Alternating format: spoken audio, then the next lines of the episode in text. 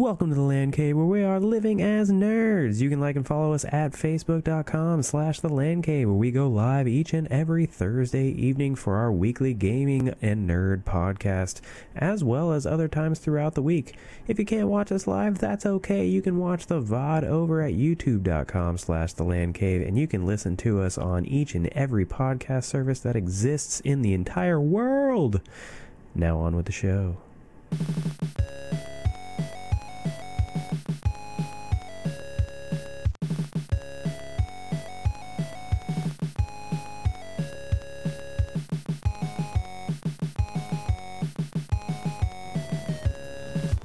Welcome to the Land Cave, where we're living as nerds. I'm Patrick, joined by Owen. I was trying to think of a tagline for this week, and I got nothing. Yeah, I was trying to think of something too, something witty, something I don't know, punny. Been saying new things other than just hello to like mix it up, and I was like, "What's going on this week?" And I was like, "DC comic movies and shows." Yeah.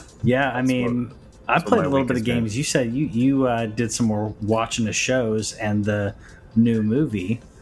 Yeah, I like how you're not going to do any moving things so as to not immediately get striked. Big brain. Yeah. Yep. So I've got HBO access right now. So I've been going through some stuff that I missed, but I started with the brand new hot to theater / HBO at the same time. Please let this keep going on when the pandemic ends. Awesomeness. Like Even if they have HBO eventually starts charging for it, like a la Disney, because you've seen Disney can get away with it, I still want that to happen. I don't know if I would have paid $30 to watch Suicide Squad. I probably would have paid $15 though, which is what HBO costs. It's not bad. It's decent. Yeah, I loved it. Ultra violent. That's another reason why I didn't put a lot on really here, because it's like. I was really happy with it. No spoilers here at all. It's James Gunn, so you know going in that it's going to be over the top. It doesn't take itself seriously. You're going to have some heartfelt moments, but for the most part, it's just a ride, and that's actually what I like about it. Some subverting expectations, which I enjoyed, and Harley wasn't the main focus, which I appreciated because they know they can sell having Margot in that role, but the movie didn't need to focus on her the entire time. I mean, that is a positive. Love Harley Quinn. Birds of Prey became a Harley Quinn movie. It was good, but man, who is your favorite character? So no spoilers, but who is your favorite character? Amanda Waller. Honestly, who's that? Viola Davis? Mm-hmm.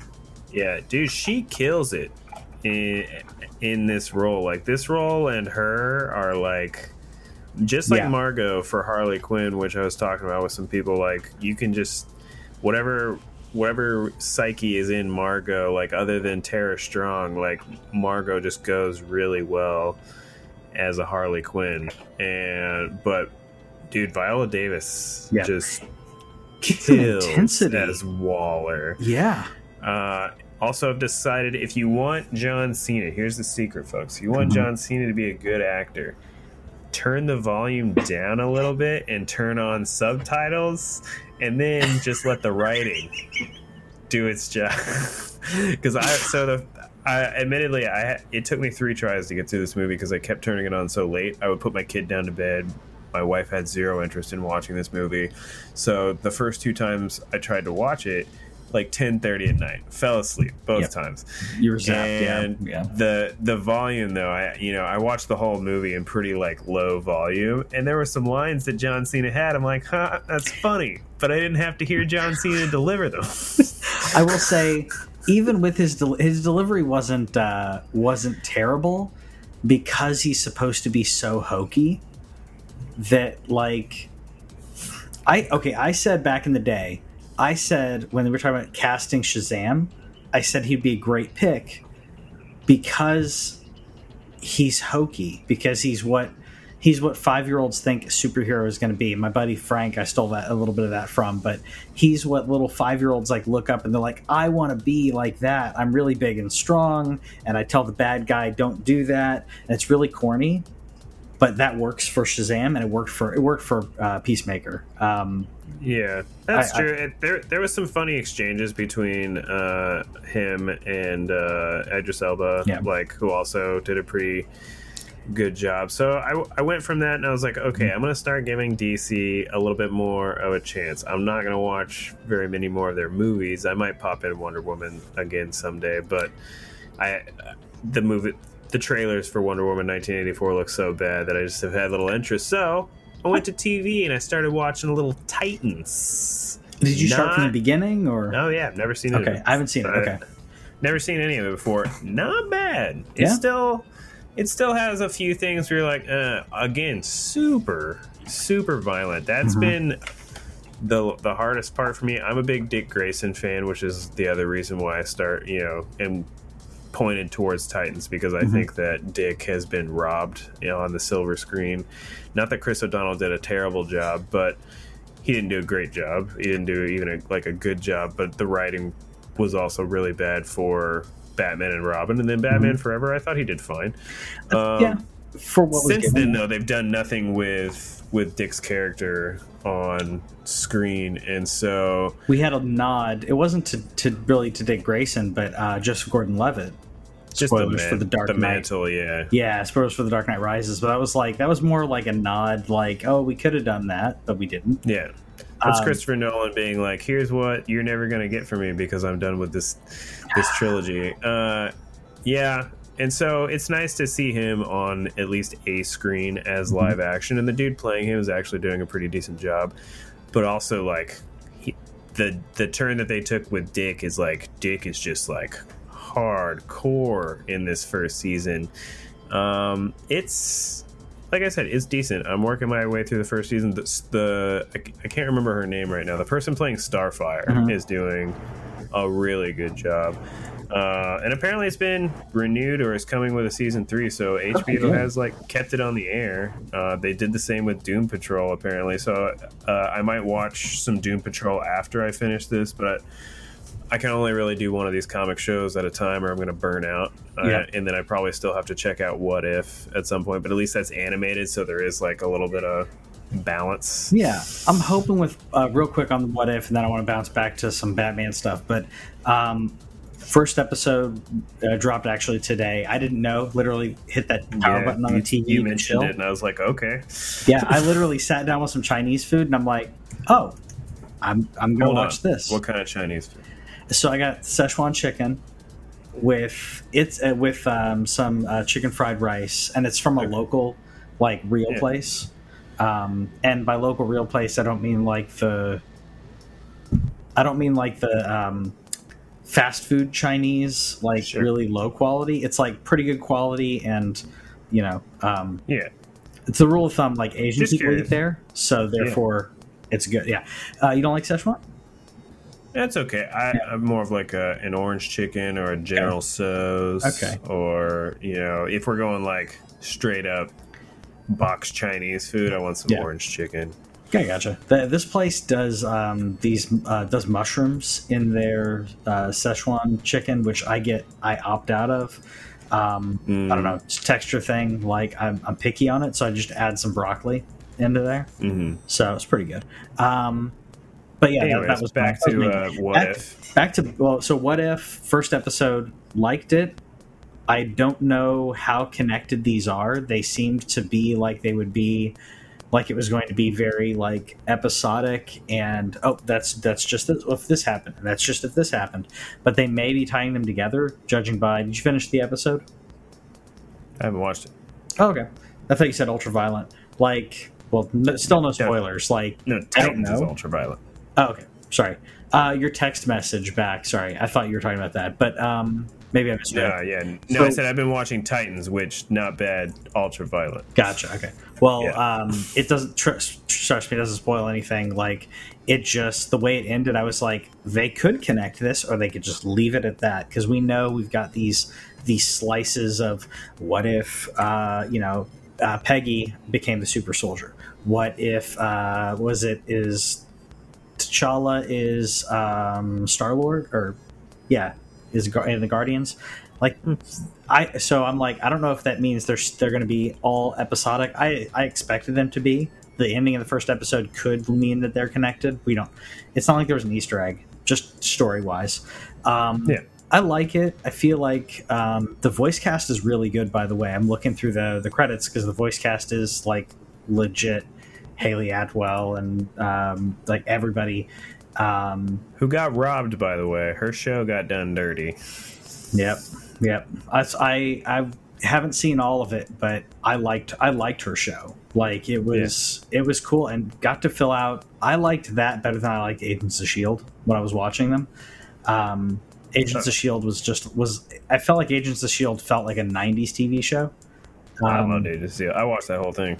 Yeah. I'm just, it was just the way that some of it was written. But then again, I love X-Files, so I can't really talk here.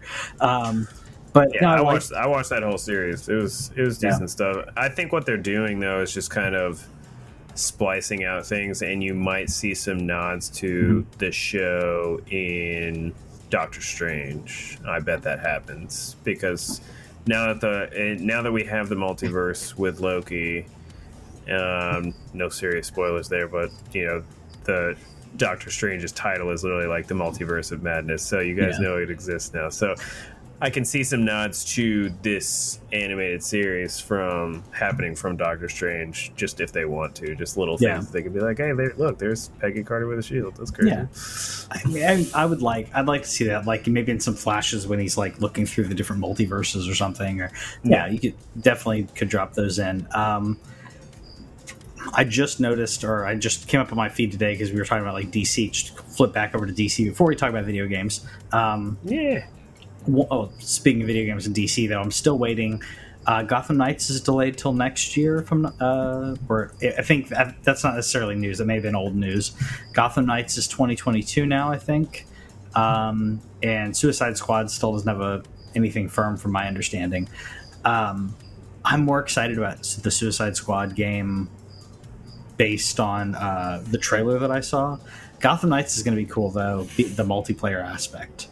Apparently there was was there a new trailer or something? Oh, I didn't see. No, or maybe it was just a tweet. I literally thought I saw something pop up. Somebody like squeaking something on your end? Yeah, actually, hold up one second. Okay. I was just making sure. No, that's bad. Sure. Cricket. Oh, okay. Cricket.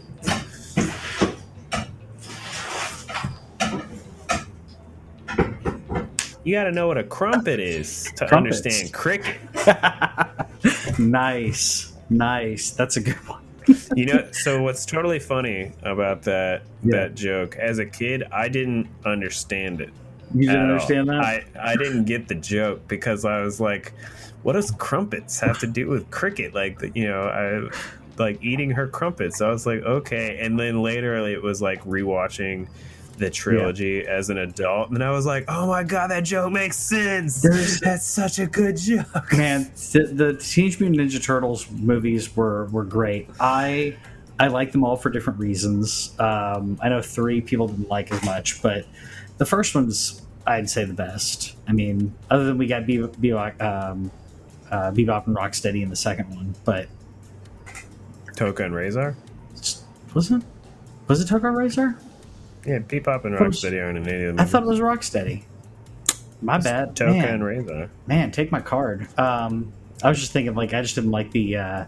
looking back at it as an adult, 2 is just really corny. Yeah. But that's what they're trying to do. Go, Ninja, go. Yeah, exactly. But when I was a kid, I was doing that dance. Because I came out when I was little. Yeah. That's what I said, like, whenever it comes to things like that, talking about, like, Space Jam 2, which... a lot of people have. I'm like, you literally have to look at this through the lens of a child. And even since some children might like it, but I was like, I hate to tell you this, people, but Space Jam 1 is also not good.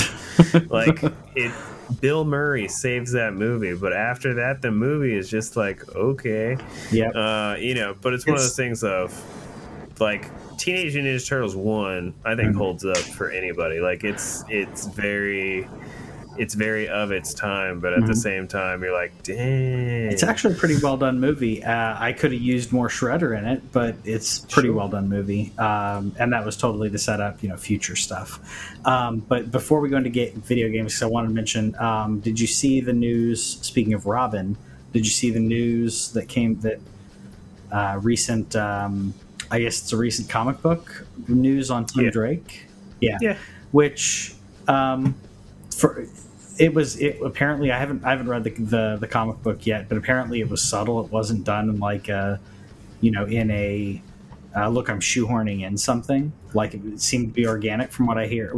And haven't put a label on it, but Tim Drake expresses or either says or it's a thought bubble. I don't know, but basically having homosexual thoughts or attraction. And I don't know if his character is going through like learning about that about himself, but I thought that was cool for them to do with the character. Yeah, I mean, I don't, it's one of those things where it's not for me. I mean, not, and whenever I say not for me, I don't mean like him being that way is not for me. Like I'm not going to read it. What I mean is it's not done for somebody like me. Whoever's writing this story is not doing it for me. And if somebody feels a little bit more included because a character like Robin has an arc like this, then I'm whatever. Like that's the thing that, things like this used to bother me, not in the sense of somebody being made something that they weren't before. Like, we've had this discussion of like different characters being different colors whenever they're historically one color. Sure. And the thing that I just understand now is like creative license, bro. Like we're talking about a series of characters that have a jillion universes, like, Earth 1, Earth 2, Earth 616, Earth whatever. And everybody gets to write their interpretation of a character. I mean, anybody who's been on Archive of Our Own any time of their life or fanfiction.net, I guarantee some of these pairings and some of these things have already happened because that's how it is. And it's one of those things that you see this thing, if you're going to get bothered by it, stop for a second and then don't be bothered by it because it doesn't matter. Yeah. It's just a comic character. It's just a video game character. It's just a movie character that somebody took and made their own version of, and that really shouldn't bother you that much. Yeah. No, I agree. That's my thing on it. I haven't read comics in a while, so I have no idea like what the state of DC right now is. I kind of stopped after the New 52 kind of went downhill. And I know that the New 52 is already dead, and they've already moved on to some other things. I really loved the Nightwing run in New 52, and then they took Dick. And again, anything to do with Dick Grayson, I'll probably like at least glance at. But then they tried to make him a secret agent, and I was like, "What is this? No, put the mantle back on. Get out of here." Yeah. I think they were trying to do something different because they're like, "Well, Nightwing's kind of just following directly in those footsteps." No, he's not. Like he's still his own character. And that's one of the reasons I'm looking forward to Gotham Knights, though, is to see those different characters and the differences, other than it's just like, oh, you're this, this Robin or this Robin or Batgirl. Like I want to see those different characteristics come out in the story aspect of it. Yeah, I agree. Like the inclusion is extremely important. Someone reading that may be extremely important and impactful for that person. And sometimes it could be something subtle. Just the fact that they're represented is important. Like Bobby Drake came out in the X-Men the X-Men comics. And I was a little Freudian slut, but he came out of the X-Men closet. Yeah. And They I don't know if he's bi or gay or what, but it doesn't matter. Like it was like, okay, this is part of this character, and it didn't change who the character was. Like it's just like, oh, like that's just a part of that character. So yeah, it's all about inclusion to me. It's like you said, the same thing when someone's like, oh, like someone cast who's a different color than they are in the comic book. Like I remember I got him to it with somebody who had a problem with the Little Mermaid, the new live action Little Mermaid, and this was like this Facebook rant, and they're like, the character is white, and I was like, the character is mythical. and doesn't exist in real life. Yep. Who, and even if she did, who cares? It's a mythical character, and depending on where regionally, whatever. The Hans Christian Andersen version, she's even younger, if I'm not mistaken, and she's blonde. She's not a redhead, so is that a problem? If she was, so we could just go down the rabbit hole nitpicking.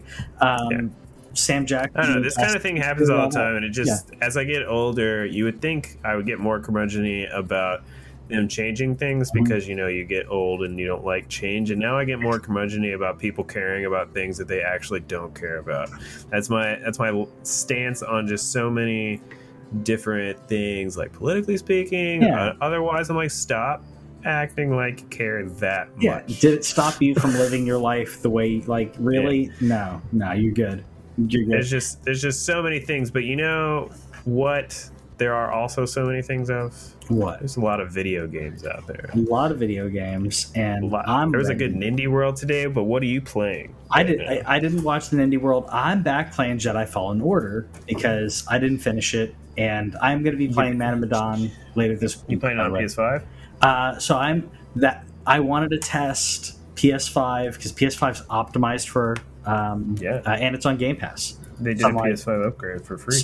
Yeah, exactly. So I upgraded both because I'm this nerd. I upgraded both, and I'm like, you know what?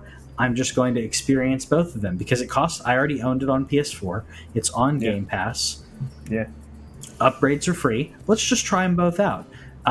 So I'm doing that. I literally started a new character on each. So I played the tutorial with one, or the kind of intro area with one, played with the other one, because I didn't want to go too far into the story. I'm halfway through the PS4 version. I'm not going to do that throughout the whole game, but I just wanted to get an idea. And so far, not measuring frame rate and having tools out like that, it feels like maybe the way the Xbox processes it, feels like the Xbox is a little. It's pushing it a little, the colors a little bit more. I don't know. The sound also, Xbox is optimized for Dolby as well.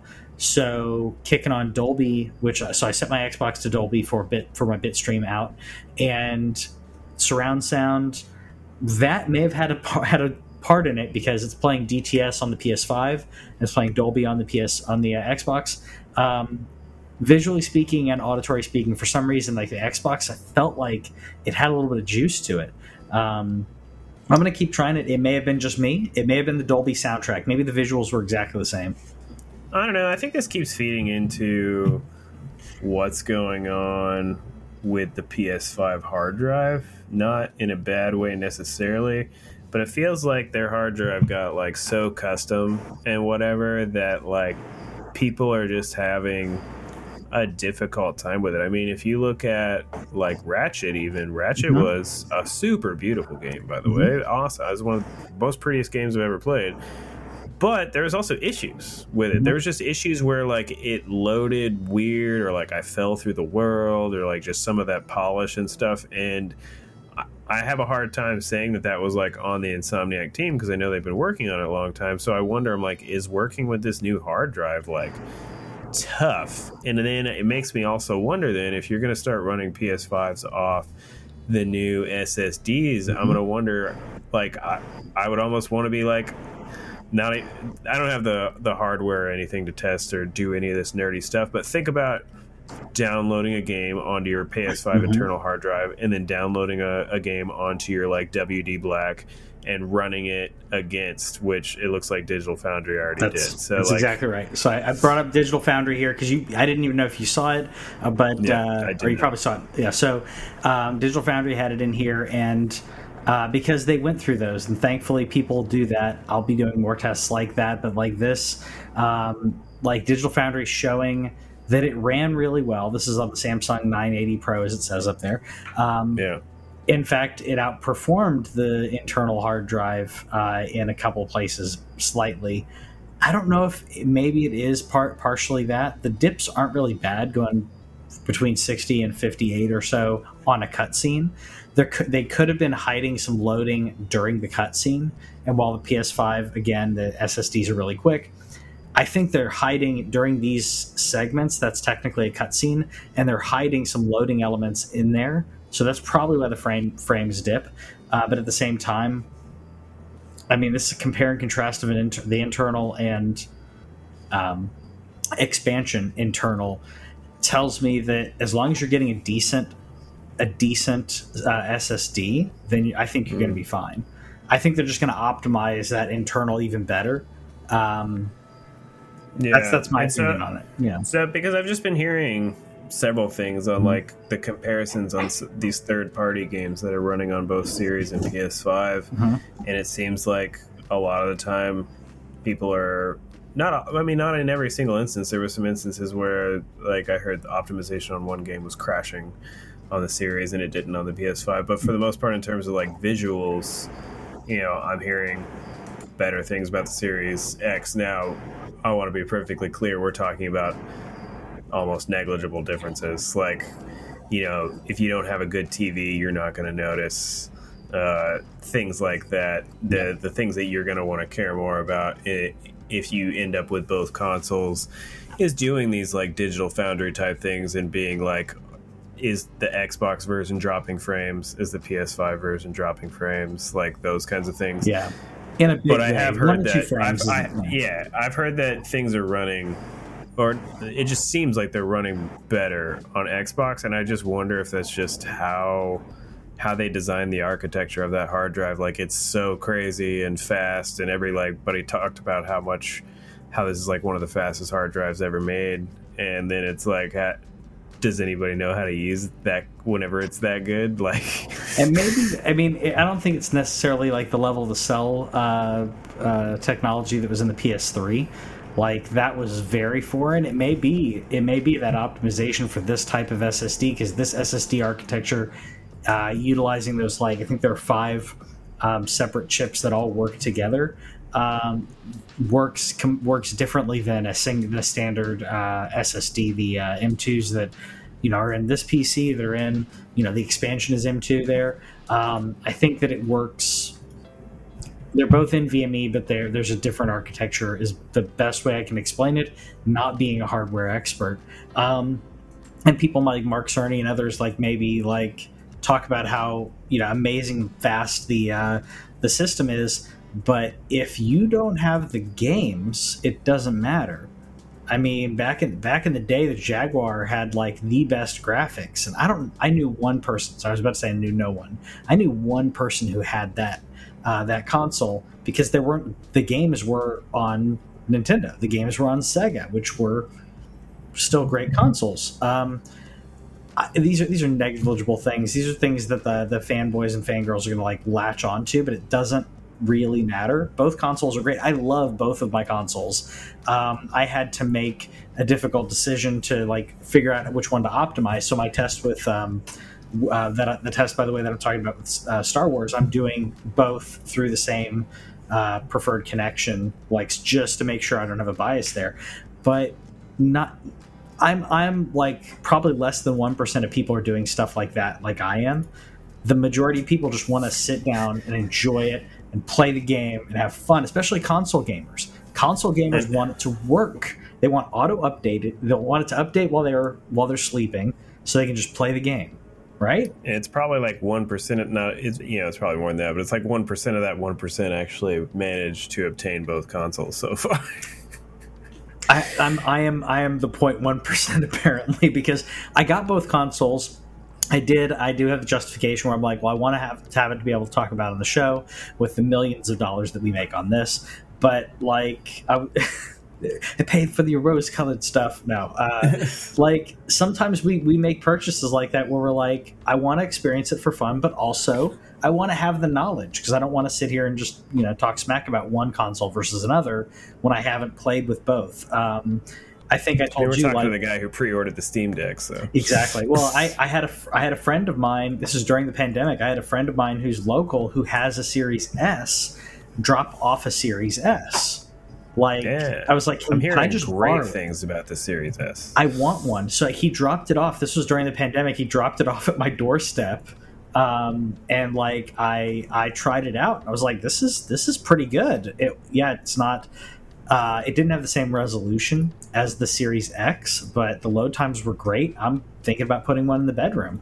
I did Flight Simulator, right? Which is like apparently one of the most beautiful games you can, like, if you want to do some TV testing. Yeah. If you want to test your TV, man, I would download some Flight Simulator on your Series X. Apparently, it's awesome, but like he said, and that you need to use the internet mode. If you use the internet off mode for the game, that it isn't good. So interesting. But he played it on his Series S, and he's like, dude, I don't understand how the Series S is doing this. Like he was now he said $300. He made it clear that he was like, I was running it on a 1080 TV and everything, so like, don't get me wrong, like I know that it's not going to be the same as my Series X, but yeah. I don't know how the Series S was running this game to begin with. It's so crazy how good and how well it ran. They made whatever they did on that Series S. If I had a need, if my kid was older or so, if my kid was older, I'd probably give him a Switch. But you know, if I had a need to do the bedroom gaming or something like that, like it would be hard to ignore. I have too many options as it is. I'm inundated with choice that, you know, like I said, I took a break after beating Skyward Sword this week to just watch some stuff instead of play some stuff. Yeah, no, I get it. Like I think, especially for $300, that console, $200 less than the PS5 or Series X. I know the digital's $400, sure. But for $300 for a game that's playing all these systems, and it's a system that you know they're going to be supporting because the architecture, like, you have future-proofed yourself for $300. Maybe you don't have the Series X. And I will say, if you're sitting there with like a 1080 TV that happens to have a 60 frames per second, if you can do 60 frames on 1080 and HDR, that part's harder. Don't be, yeah, I'm just saying, like, don't, if you have those things, great. 1080, 60, you're still getting a lot out of that. And you future-proofed yourself for when you do get that upgrade, when you do get that better TV, wait for them sales, and you get that good TV, and then your console grows with you. The Series, that's a Game Pass box. Dude. It's like, a Game Pass. You can literally never buy a game for it. I think that's what they want, though, is they want you to do that, and because also the more people who jump in because you have a subscription, you're tied into it. That means that you're looking at their games, you're looking at their sales more often because you have that. That's what they're banking on. They make more money because they not only are making money off you monthly, but they happen to have you logging in repeatedly. It's a more subtle version of the what are they called, like, they're just like straight up login bonuses and stuff that they have for like certain games. Yeah, we're like it's here's your weekly pack or whatever. It's even more subtle than that, and it works. But speaking of storage and all that and geeky stuff, would you believe that Windows Central said readers prefer the Xbox storage? I'm not going to disagree.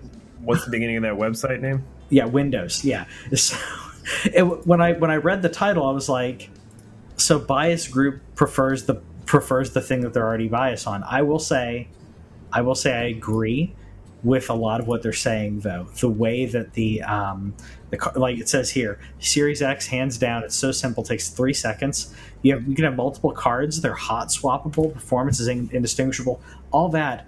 The first one there is Sony's asking regular people to open up their console, figure out the right storage, since they couldn't be bothered to provide a specific list of card names, and talking about heat sinks like most people even understand what this is.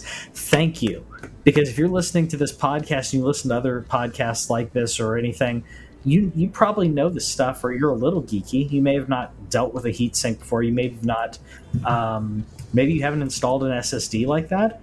But you could probably Google the steps, and you'd feel kind of comfortable. The average person doesn't want to do that, though. And sliding that card in that series, man, that's simple. Yeah, the thing that I want to know, and while from a simplicity standpoint, it's great. The thing that I want to know is, when are other people going to make the card? Because that's the difference. Is Microsoft always just going to have this deal with Seagate, and is that going to be the only drive in perpetuity? Yeah. Because I didn't get one because I talked about this offline with Patrick. I've decided I don't care about expanding my internal storage until I hit some wall where I'm trying to install a game and I can't install it. And then I'll get mad, as I do, because I get mad whenever... Just like in real life, I get mad when there's like clutter that I run into or something. You can see this, and there is clutter behind me, but it's not on the floor. Like, I don't like running into things. I have a thing about like not having place to put down like my drink or something like that. If there's like clutter on table, I'll get upset. If there's digital clutter, and all of a sudden like my hard drive is full, I will get upset, and I will instantly go add something to cart and buy it so that I don't have to deal with this again. I'm not going to deal with that now, but I saw a 1 terabyte hard drive for cheaper than you could expand your Series X hard drive. Okay. Now, it wasn't a lot cheaper. It was like $20 cheaper, but cheaper's cheaper, right? Sure. Like, so when do we get the third-party action to reduce the price in expansion cards? Because that's the difference. Yeah, it's $220, right? Xbox Series X. I think so. The Series. Last I checked, that Western Digital and the Samsung, that's the Western Digital Black and the Samsung 980, were on sale for $200. So that's maybe what you're... That's already cheaper. Yeah, so it's already cheaper for the same price, for the same amount of storage. Whether, you know, one being faster than the other, I mean, I'd have to see a third-party game loaded on external on both the Series X and the PlayStation. I'd have to see that, like that Digital Foundry test. Honestly, that's negligible at this point. But if they're around the same price, then yeah, the hot swappable aspect and the ease of just sliding in the slot on the Series, I think that is commendable. But you're right, you're locked in. It's just this one proprietary Seagate card, which is $220. Sometimes it goes on sale. Is that the only size too? Is there a 500 gigabyte card, or is it just the 1 terabyte? I thought they had a one. I don't think they have a two. I think it's just the one. Let's see. Yeah, you double check while I vamp. But like, I'm pretty sure it's just the one, because on like Amazon, if I remember correctly, you can select, but when you click the other one, it's a USB. It's not at the NVMe slot. It should be 1 terabyte. Microsoft.com. Yeah. So, storage card out of stock. $219.99. There's only the one, and so that's the other thing too. Like, say, right now, I could pick up the 500 gigabyte version of the WD for $150 or $140. So like, there's also that option too of like, you're not locked in, or you can expand your PS5 right now up to 4 terabytes with that external if you want. And so I get both arguments. I think that they definitely didn't pull a Vita. Poor Vita. Yep. Poor Vita. It wasn't the time for proprietary storage during Vita, and also for a handheld console that was more of a niche product than a mainline console like an Xbox or a PlayStation 5. I think Sony got scared of that, and that's definitely why you're not seeing that with the PS5. I think if the Vita debacle had not happened, they probably would have done a proprietary thing with the PS5, but they're like, no, the customers told us last time that is the wrong call, so we're not doing it again. And for the most part, aside from having to take the thing off and screw it in, I wish that they had made that part a little simpler. Sure, I agree. Especially with how easy an SSD is to plug in. Like, why couldn't you just have like a slide out thing? You just slide it out, boom, slide the thing back in. Yeah. Like something like that. Yeah, I will say, like, the installation, I installed the SSDs in this PC. It was the first time I installed NVMe. I'd previously just had SATA 3. It was different, but it's the same thing where you like slide it in at an angle, it comes down, and then you screw it in. Same thing. So like, that's probably why they were just like, we'll just do this. May have been safety to the card, because as opposed to like a USB, like, you know, if you don't get it in just quite right, you'll eventually get it. Maybe it does more damage to the card. I think it allows for the market to correct prices. I think right now I've seen the WD higher. I think actually the WD with the heatsink right now is $250. So if you get it without the heatsink, it might be cheaper. It is cheaper, obviously, without the heatsink. And they do recommend the heatsink. Pro tip, you can get third-party heat sinks that work just fine. Oh, cool. For $8 to $12, depending on what you're getting. Cool. You can get third-party, so that saves you some money because, like, the you gotta make sure it fits, of course. Make sure it fits, but, like, Amazon has them, like, and it literally shows you on Amazon, like, here's the size. So, for example, the Western Digital, so $199 on sale. So I'm going to just go with regular prices. $229.99 for the 1 terabyte is the regular price. The heatsink, the heatsink bumps you up to what? I see $250 on IGN daily deals. So you save yourself $20, which is fine. I mean, I'm just saying, there's the options out there. They work fine. You still have to apply it.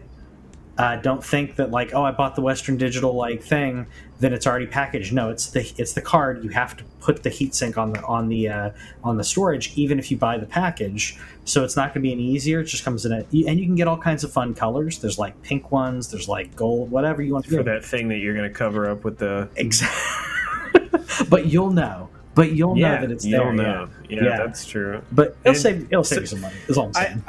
But what I did see is, like, literally, like, the day that beta got announced, there was a price drop on the WD. Yep. Like, instantly they were like, oh, yeah, I mean, $20 off. And, it, like, there was another brand. You know, there's already 4 or 5 brands that have come out and say our drive works. We saw that the Samsung has one. I've seen a couple of other ones that have some good tracking on them. And I'm sure that's only going to increase over time as this version of the drive. I think in the long run, PlayStation probably has the better thing for people who are willing to put in that slightly more effort. And that's kind of the story of PlayStation right now in this generation, is like slightly more effort. It's like, yeah, you don't have Game Pass. We still have great games. They're not out yet, but you can buy them. You know, this drive, you're going to be able to buy a drive that is dope and you can make it bigger, but you're going to have to put it in yourself. Like, I think that Xbox is definitely taking a consumer friendly angle in terms of, we're going to take all the thought out of this. Yes. And I thought Robert's prediction, Robert, fan of the show, his prediction was, and it is probably still going to happen. His prediction was you'd be able to go, they'd have like Western Digital like boxing where it's like, this is the PS5 one, because they'd already done similar things like that. He was saying, oh, you'll just walk in there. I don't know if he'd mentioned that was part of like anything that they'd mentioned, but we haven't seen that. So if they announced it and like a, you know, like they do with retailers and stuff, they kept it under wraps. They announced it, and then if you go in and you see, this is the Western Digital PS5, and it's still the SN850 or whatever, just put it in a different box or put it as a different listing on Amazon. Then it's easy for people to find. This is making people have to research. And it is definitely a thing where Sony was listening to the fans. Sony said, oh, you didn't like the proprietary. We'll go with something else. And we're getting complaints either way. But I think that I agree with you. Like, people going to complain? And I'm not saying it's the same people, but it's like you can't win over everyone. I think Xbox is definitely making a surge with their, because the funny thing about this is people are calling this consumer friendly, or they're calling it. I mean, maybe it's user friendly is the right word, and not consumer friendly, because consumer friendly, the competition is much better. But like. People are responding to Xbox, dude. I tried to get into that Halo beta. I did not get in to that test. I'm now signed up for Microsoft's test thing, so maybe I can get in one later. But people were loving them some Halo Infinite multiplayer, dude. Yeah. And the sales for Xbox are dope. That's the other thing that Xbox hasn't been talking about sales, and I will say that. They did call this the Microsoft gaming revenue. So we still don't have the hard numbers, or at least maybe I missed them. Hard numbers on the Xbox sales? No. Yeah. Let's talk about how much money we make, because they're making that off Game Pass. They're making it off of the games and subscriptions. They're still selling those consoles. I mean, they're not hurting. By the way, revenue does not equal net. It doesn't.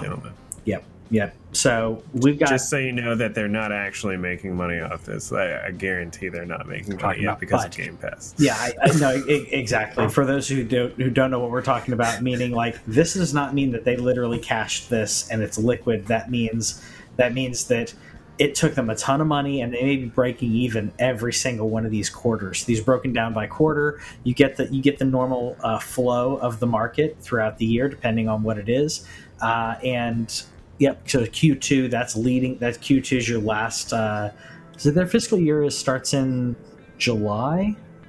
August? I don't know, I'm not a stockholder. If I'm not mistaken, Q2 deals with their holiday. If I'm not mistaken, which is why you see that Q2, Q1. Where's that? Second quarter. You see that bump every second quarter. That's holiday. But you can see this nice upward trend going on. It does what stockholders want it to, even though, again, exactly. As we mentioned many times, Microsoft wipes their rear with Xbox stuff, but stockholders love to see YOY growth, like year over year. If your ramp is up, that means your stock is up. That means your dividends is all right. And by the way, Microsoft is a dividend stock. That's why I should buy some. My in-laws have some. I need to grab some too. Yeah. I love dividend stocks, dude. They're my favorite. It pays you. It's like if you're loyal to us, we're loyal to you. I appreciate that. So yeah, if you're not gonna buy into a fund, and you're not going, and you don't want to deal with selling stuff, get dividend stocks, because at least that way, there's always a generation of money versus stock where you're just like, I'm just holding on to it for a while. It's not doing anything until you sell it. Yep. And you can look at when to buy. Obviously, go find a thing where it's like, hey, when should I buy this thing or whatever. But yeah, buy it low and hold it. And Microsoft is not going anywhere. There is no buying it low on Microsoft. You just gotta have to. It's low-ish. You have to wait for like a bad day in the market. I mean, low is in comparison, percentage-wise. Okay, not that it's cheap. I'm talking percentage. I'm talking just percentage number. Percentage. Like... No. But Microsoft, these companies are going to, between this, Teams, and other things that Microsoft is doing, they're fine, and that's why this can be revenue. This is not net. What we're seeing here is they're going to put all that money in because they're growing that fan base. They're getting everyone embedded. They're making it easy for everybody, and then it'll be a slow change or whatever where they'll start making more actual profit off of it, but they're making so much money off Microsoft Teams right now that they're fine. Azure, that's the thing with Microsoft, is that they can afford to make themselves the most like customer friendly box, and this is one of those things where they can literally like. You know, that old adage of like every house in America, like that's something that honestly it really seems like they're striving for, not just the hardcore, but with xCloud on phones, with the fact that they're bringing in the apps on TVs sooner or later, if they're not already out yet. I forget if they're not on my TV yet. I'm waiting, but yeah, like Stadia's on my TV, but we know they're working on it. We know that is coming down the pipeline. It's going to require more Bluetooth for TVs or some kind of like Bluetooth receiver that kind of, I don't know how that looks yet, but sure, it really seems like they have an honest like dream and goal of like, we want everybody to have Game Pass. We don't care if you buy games anymore. We want 100 million users. We want 500 million users. Yeah. We want an insane amount of users that don't do anything other than just throw $15 a month at us every single month. That's the dream. They don't care what else you do. Yeah, they don't care what else you do. That's what Phil's selling in these meetings. I guarantee it's like, give me 10 years. And I'll give you half a billion subs. I don't know what they're up to right now. I think it's like 20 million, but it's on a freight train though. Like we're talking about 2 years ago, there was nothing, and now there's 20 million subs. There's more subs to Xbox Game Pass than there was sales of the Wii U. There's more subs to Xbox Game Pass than there was Vita sales. There's like, we're just talking about subscribers to a game service that exists higher than several consoles have gotten to. And they're going to keep paying that month after month. They're going to keep paying it month after month, year after year. You're going to forget about it, or, you know, that's the thing to be diligent about, by the way. I'm going to have to be diligent about it because I'm switching back and forth, and there's going to just be times where I want to drop in and pay for a month, or I'm going to be looking for deals. But the deals are getting harder to find on Game Pass because it's so good. It's not like PS Plus where, like, it's this, you know, kind of, you know, not to diss PS Plus. I think it's a cheap service, and you can get it for super cheap and get free games to go with it for $30 a year. But it's not the same service. And when we gobbled up all those months, I haven't seen it be that cheap again since. So I will say now that because I paid for a year on discount. I paid for a year discount of PlayStation Now. So I did an addition to my PlayStation Plus because I'm like, let's see what this is like, right? Because I think it was like $20 or something. I can't remember exactly what it was, but it was like a year of PSN. So I'm like, I get to experience what it's like to be all in on PlayStation. It's still not as good as Game Pass. It's good, but it's still not as good. The selection of games isn't as good. Some of the games you have to stream and you can't download. I'm sorry. It's like, even if I buy both, if I have both of the subscriptions, it's still not what Xbox is doing. Xbox, like you said, they just want you to be a subscriber. They're doing a very Xbox thing to say, let's just get embedded everywhere. But they're doing it with hardware that's almost very Apple in a let's make the most user-friendly like interface, make the most user-friendly like hardware. It works. You don't have to go research. It's just right. You buy this because it matches with this. You're done. And I love that about them because they could have been, you know, so rigid about being the PC, but they're not. They've kind of grown a little bit. It's either that or they're letting Phil do what he wants to do, and it's working because that man's the best thing that's ever happened to Microsoft, or maybe not Microsoft, definitely Xbox, but one of the best things to happen to Microsoft. In the chat, Jerry mentioned, because we're talking about Microsoft, and this actually I think released on Xbox today, the lawn mowing simulator game. Did you see the trailer for that? No. It's actually pretty wild, dude. There's like a career mode to it. You can be like, you could, you know, mow your way to whatever. Like, it's definitely one of those things where, like, I could see it being a completely chill out experience. But no, we hadn't talked about that. And that's Jeremy over. He shouts us out a lot on his page, and we appreciate it. He awesome, launched his own Doghouse Gaming. So if you like watching some streaming gameplay, he streams a lot more gameplay than we do. We try, but he's going like on a semi-daily basis. You can check him over on Facebook. Yeah, thanks, Jeremy. Like, yeah, no, I've and I agree also with his comment saying if you don't research something before you buy it, you have a problem.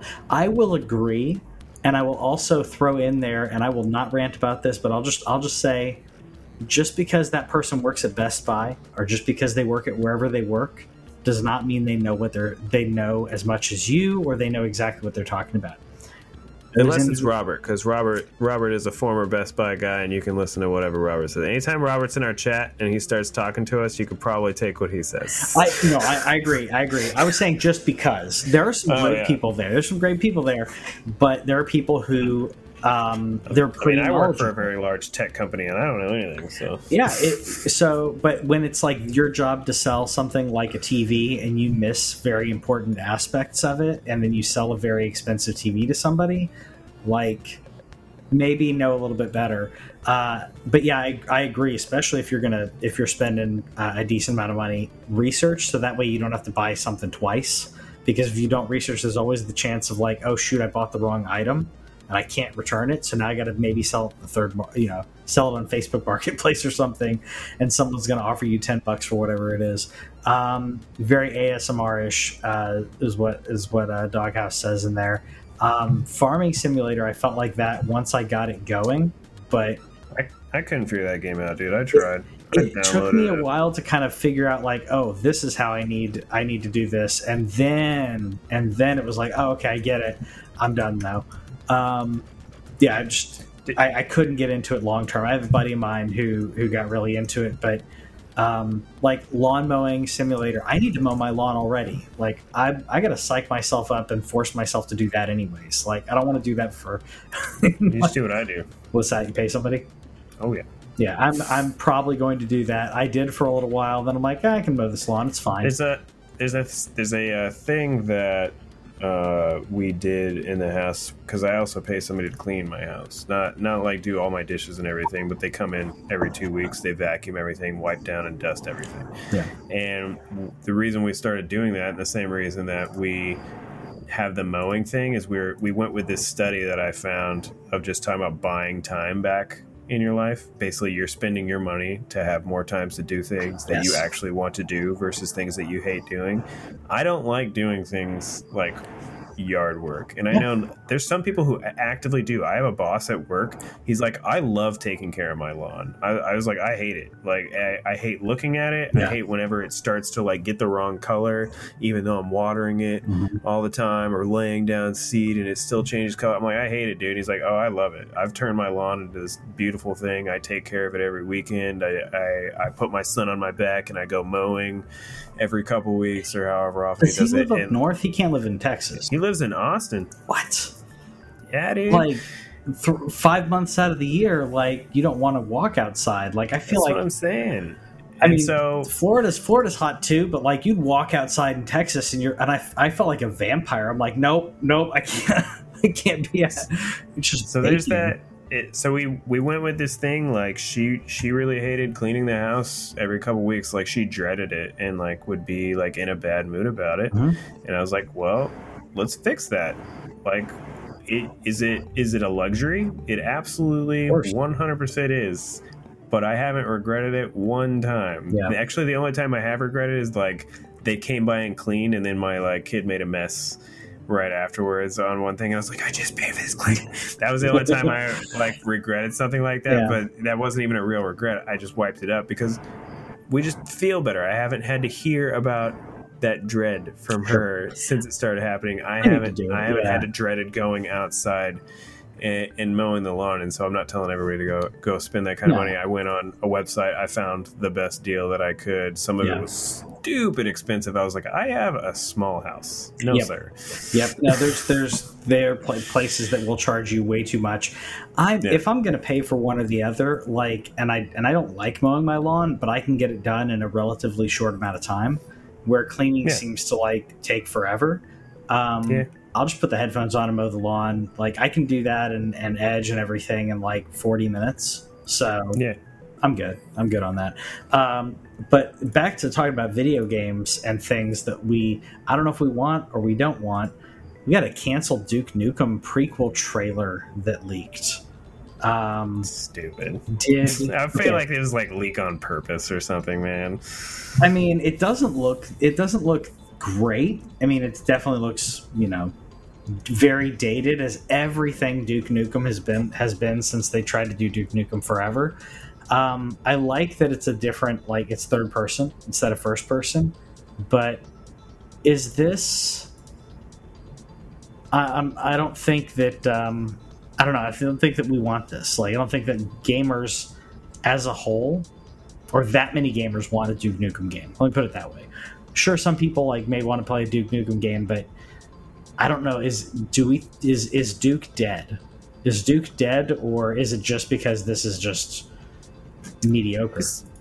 His time has set. Yeah. The problem is that Duke the character does not hold up. It would require a personality change, which would then just make it really like not that Duke. And I want to say, like, there's some people who'll be like, well, he never should have existed, and like, while that may be true, we just know that things have changed. This isn't the 90s anymore when Duke came out and had a completely different character. And by the way, Duke Nukem actually started as a side-scroller. I don't know if you remember this. Yep. Duke Nukem 1 and 2 were side-scrolling games, not nearly as raunchy or anything. They were just a dude, like, there was some lines in there, but he was just fighting aliens. And then Duke Nukem 3D, like, took it into this, like, super machismo, like, thing. And honestly, it played at the time. It worked at the time. It was something that, it was like a product of an 80s movie going into the 90s, and it absolutely worked. Yeah. But it doesn't really hold up to the social landscape of today. Agreed. And so there's just really not room for him anymore. Now, there's definitely room for more like single player adventure driven FPSs. Like I want to keep happening. I think the focus on multiplayer is definitely sad sometimes when I want a good first person shooter. That was another thing, even though it was a multiplayer thing, like we know that Halo Infinite's going to come with a campaign, and it's like, where's more of these? Like, we have Doom, cool, but where's like maybe something that's not as like heavy deep? Like what about something more comedic, like a Duke? That's the thing where you want the Duke, where Duke Nukem had those comedic moments that were just fun to play. That kind of thing doesn't have to be dead. Sure. We can make that kind of first-person shooter. Agreed. It can be colorful. It can be tongue-in-cheek and not take itself seriously. That's fine. Corny, all that.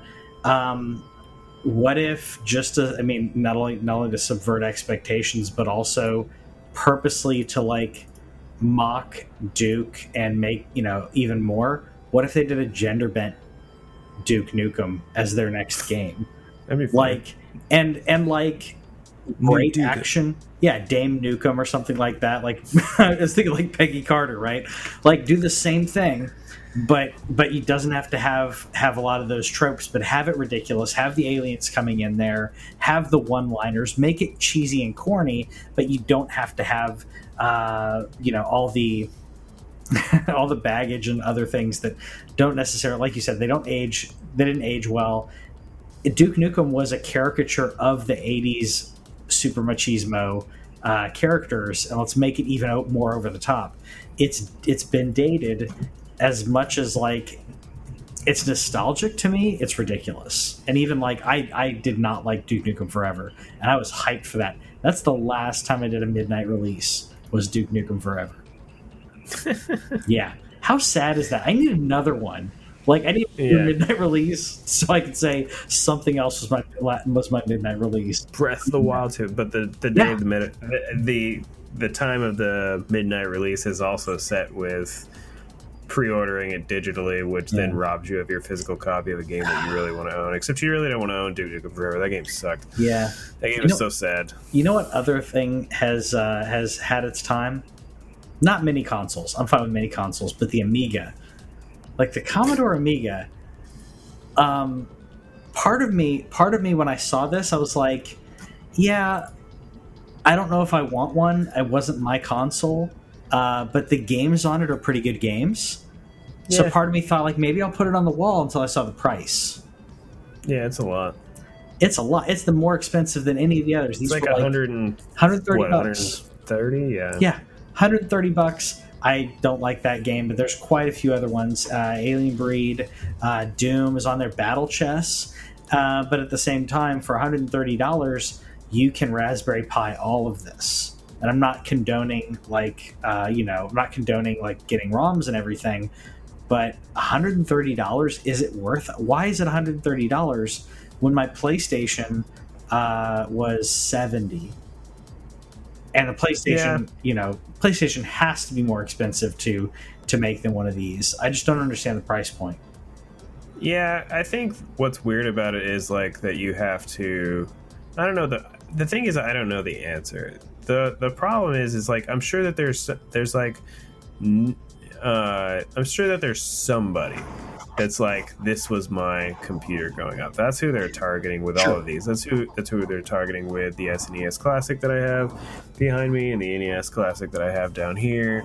That, like, everybody's got one, and like that's what the goal is. But I wonder at one point, like, in the name of preservation, do we just start loading let's launch a thing where you can pay $50 for every game that ever came out on the Commodore Amiga.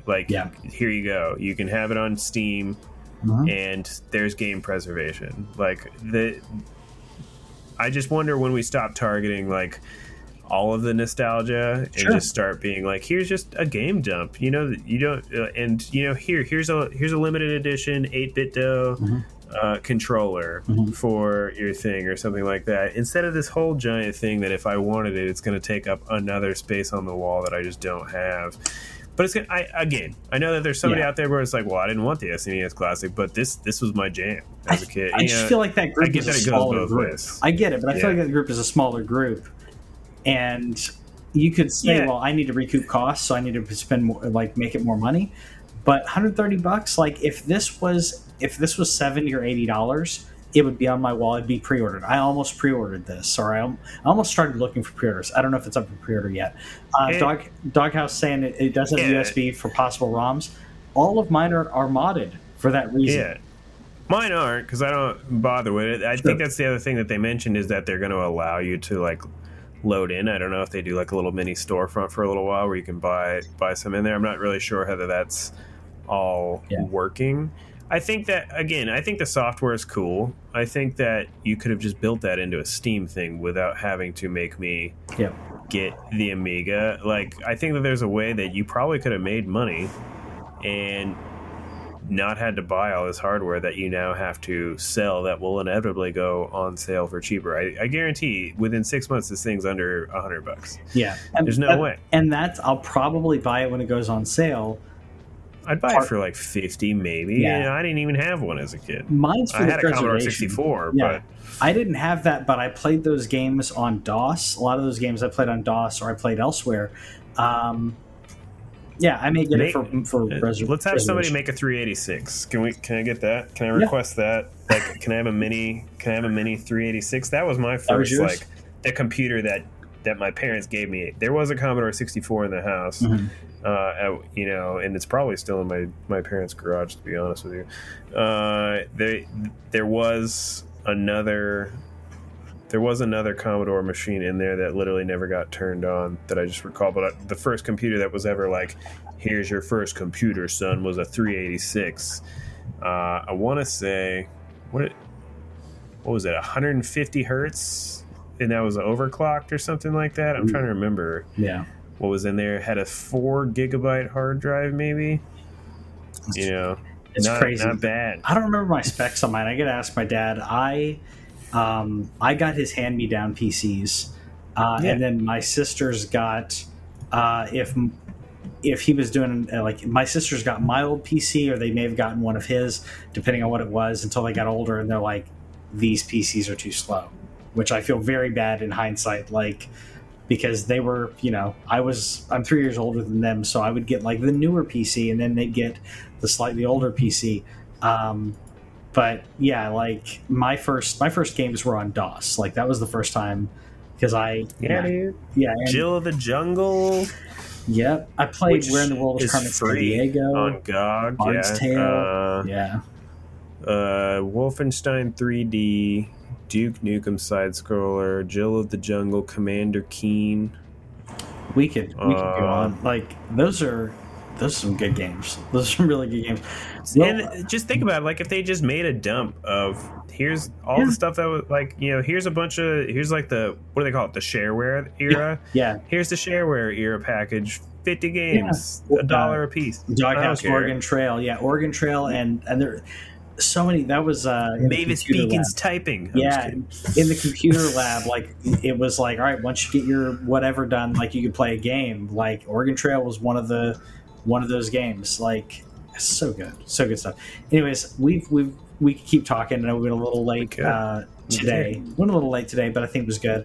You know, bump the last thing next time, or it's fine. It was just a thing that I saw today that made me chuckle.